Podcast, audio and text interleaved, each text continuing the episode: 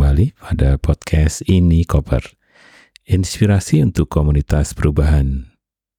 Sore hari ini saya sedang mencoba satu aplikasi Hindenburg Pro 2. Jadi Hindenburg satu perusahaan kecil yang kalau menurut saya di mungkin Denmark atau di Jerman itu memproduksi satu aplikasi yang khusus untuk para podcaster. Idenya menarik karena ia percaya bahwa seharusnya aplikasi untuk podcaster itu bukan untuk yang pro, tetapi untuk yang basic. Jadi harapannya para konten kreator itu hanya berpikir proses kreatifnya saja. Sedangkan urusan teknis itu diselesaikan oleh aplikasi yang sederhana tapi mumpuni gitu.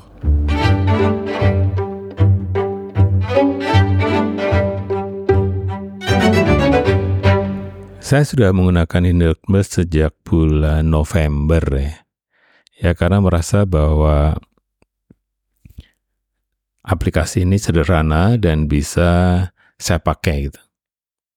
Karena sebenarnya pada saat kita membuat podcast itu yang kita hadapi kan sebenarnya satu ya tantangan tentang ruangan yang kita pakai.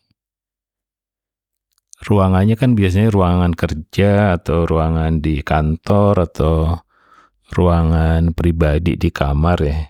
Di kamar pribadi gitu maksudnya di rumah. Kalau punya modal kita bisa bikin treatment gitu supaya ada peredam suara gitu. Tapi di sini kan panas ya, jadi harus pasang AC. AC sendiri udah pasti noise gitu. Jadi peredam suara oke, okay, cuma sebenarnya tetap butuh sejenis aplikasi yang bisa menekan noise. Kemudian seorang podcaster kalau yang bukan pro ya, yang biasa ya, seperti saya misalnya, itu suaranya kadang tidak stabil. Ya, kadang kecil, besar, ya secara volume, kemudian kadang kita kena distorsi hadap kanan, hadap kiri atau melamun dan sebagainya sehingga suara cenderung tidak konstan gitu. Karena itu kita butuh kompresor.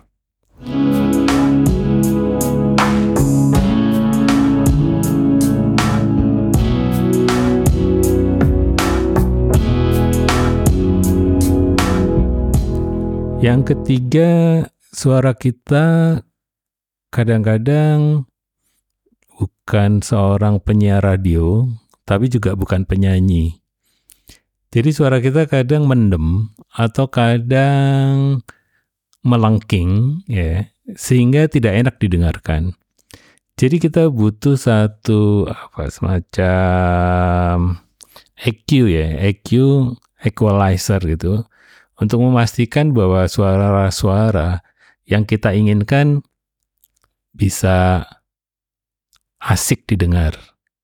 Nah, saya sendiri punya cita-cita sebenarnya bagaimana ya caranya supaya suara saya itu mirip penyiar BBC.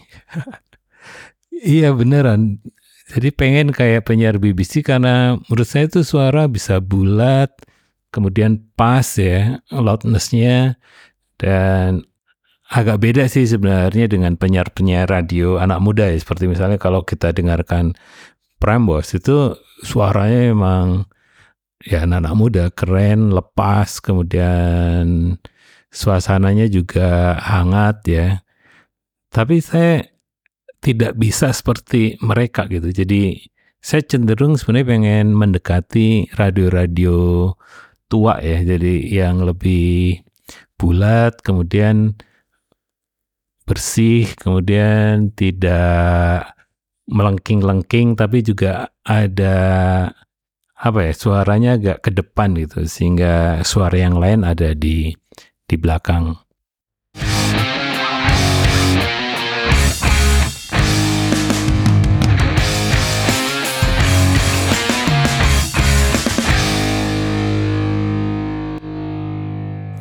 Tidak selalu sukses karena kadang saya orangnya selalu mengubah-ubah settingan. Padahal disarankan tidak perlu apa ya semacam setting aja sekali. Habis itu kita pakai terus menerus. Saya bukan tipe orang seperti itu.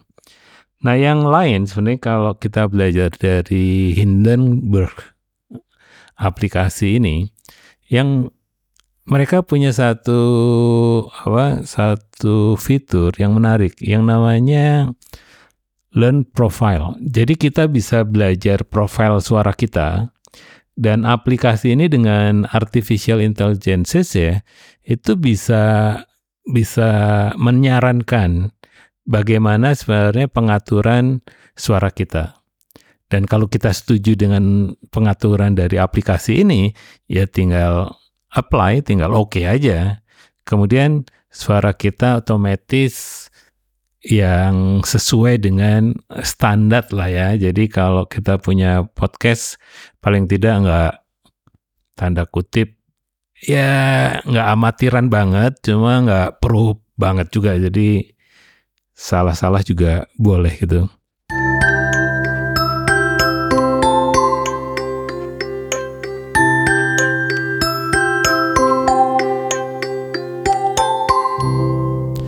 Nah, yang lain saya juga baru tahu beberapa fitur di aplikasi Hidden, Hindenburg ini adalah bahwa dia punya apa semacam punya beberapa fitur yang keren ya. Jadi ada satu challenge ya pada saat kita melakukan wawancara dengan orang lain itu ada yang namanya bleed.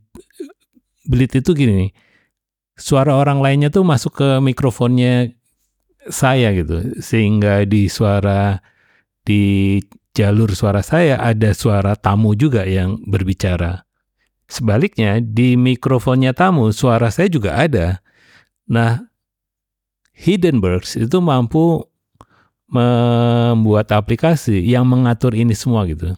Sehingga di tempat saya itu suara tamu hilang, kemudian di di mikrofon tamu itu suara saya juga hilang. Sehingga kita bisa merapikan hasil wawancara kita dengan keren. Itu tinggal satu klik aja.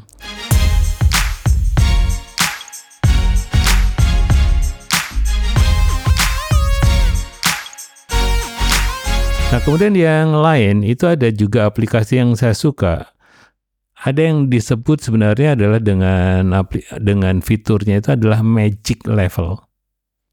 Ini keren banget karena kalau kita merekam itu layeringnya kan sederhana ya. So, di track satu saya sebagai speaker utama, kemudian di track 2 orang yang saya wawancara, kemudian di track 3 adalah ambience kalau kita mau memberikan suasana pada podcast kita dan yang keempat adalah music.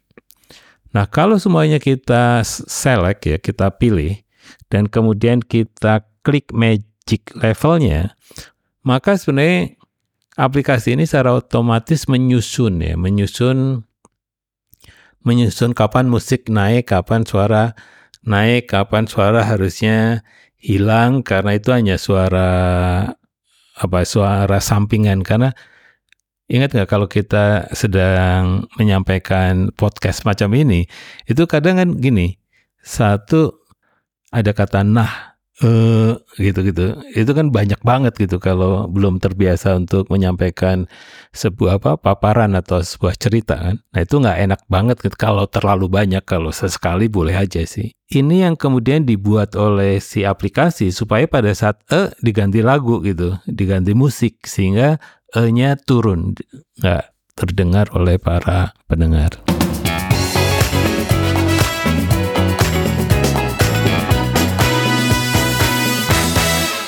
Nah, yang lain fitur yang menggoda sebenarnya bagi apa? Bagi saya sebenarnya adalah bagaimana kalau kita menggunakan bahasa Inggris itu ada fitur transkrip. Nah, transkrip ini penting pada saat kita apa ya pada saat kita edit itu kan yang ada hanya apa tuh semacam rambut-rambut gitu ya yang yang kemudian ada frekuensinya macam-macam gitu. Nah, beberapa editor itu tahu ya, itu pasti sedang ngomong ini, sedang ngomong itu. Saya juga lama-lama tahu kalau saya nah atau karena itu, itu saya tahu bentuk dari si apa? si frekuensi itu.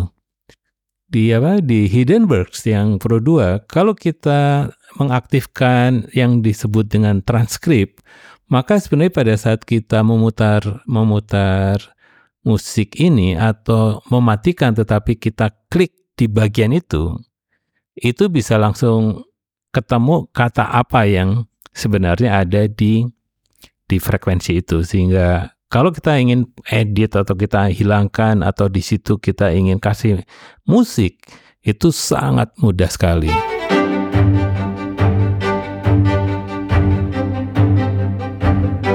Jadi ini juga terintegrasi ke kalau kita langsung mau upload ya, mau ke Spotify atau ke mana-mana itu langsung di tinggal publish aja, sesimpel itu. Nah baru hari ini saya tahu sebenarnya sudah lima bulan yang lalu mereka punya fitur ini yaitu terintegrasi dengan Auphonic, sebuah website yang mengedit audio kita. Nah Auphonic itu ternyata bekerja sama dengan Hindenburgs bahwa kalau kita ingin supaya suaranya itu dibikin apa ya? Ya lagi-lagi kita bukan sound engineer ya. Jadi kadang pasti ada yang yang kelewat lah di dalam suara. Kadang suaranya nggak kedengar kejauhan dan dan macam-macam. Itu diselesaikan oleh website iPhone. Keren banget tapi juga harus langganan. Cuma kalau mau free per bulan diberi dua jam gitu ya.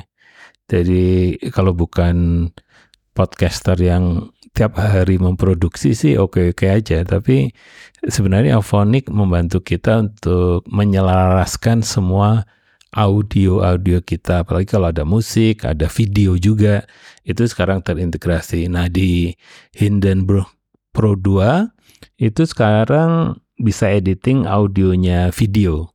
Sebenarnya ini udah ada di GarageBand atau yang lain ya. Tapi bagi Interpret ini sesuatu yang ditambahkan karena lagi-lagi dulu idenya bikin aplikasi yang sesederhana mungkin.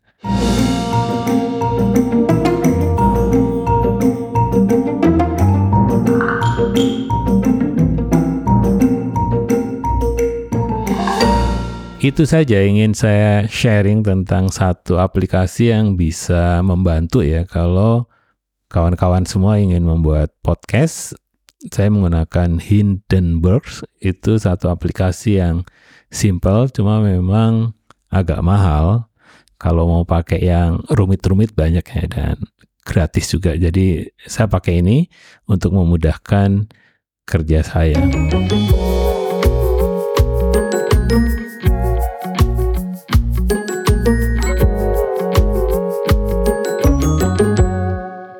Demikian tadi sharing untuk komunitas perubahan. Saya ingin berbagi tentang aplikasi-aplikasi yang saya pakai karena aplikasi-aplikasi ini membantu kita menjadi lebih produktif. Demikianlah, sampai jumpa pada edisi berikutnya. Jangan lupa untuk memberikan komentar atau juga memberikan pertanyaan-pertanyaan atau tema-tema yang bisa dipercakapkan di podcast ini. Sampai jumpa di edisi berikutnya.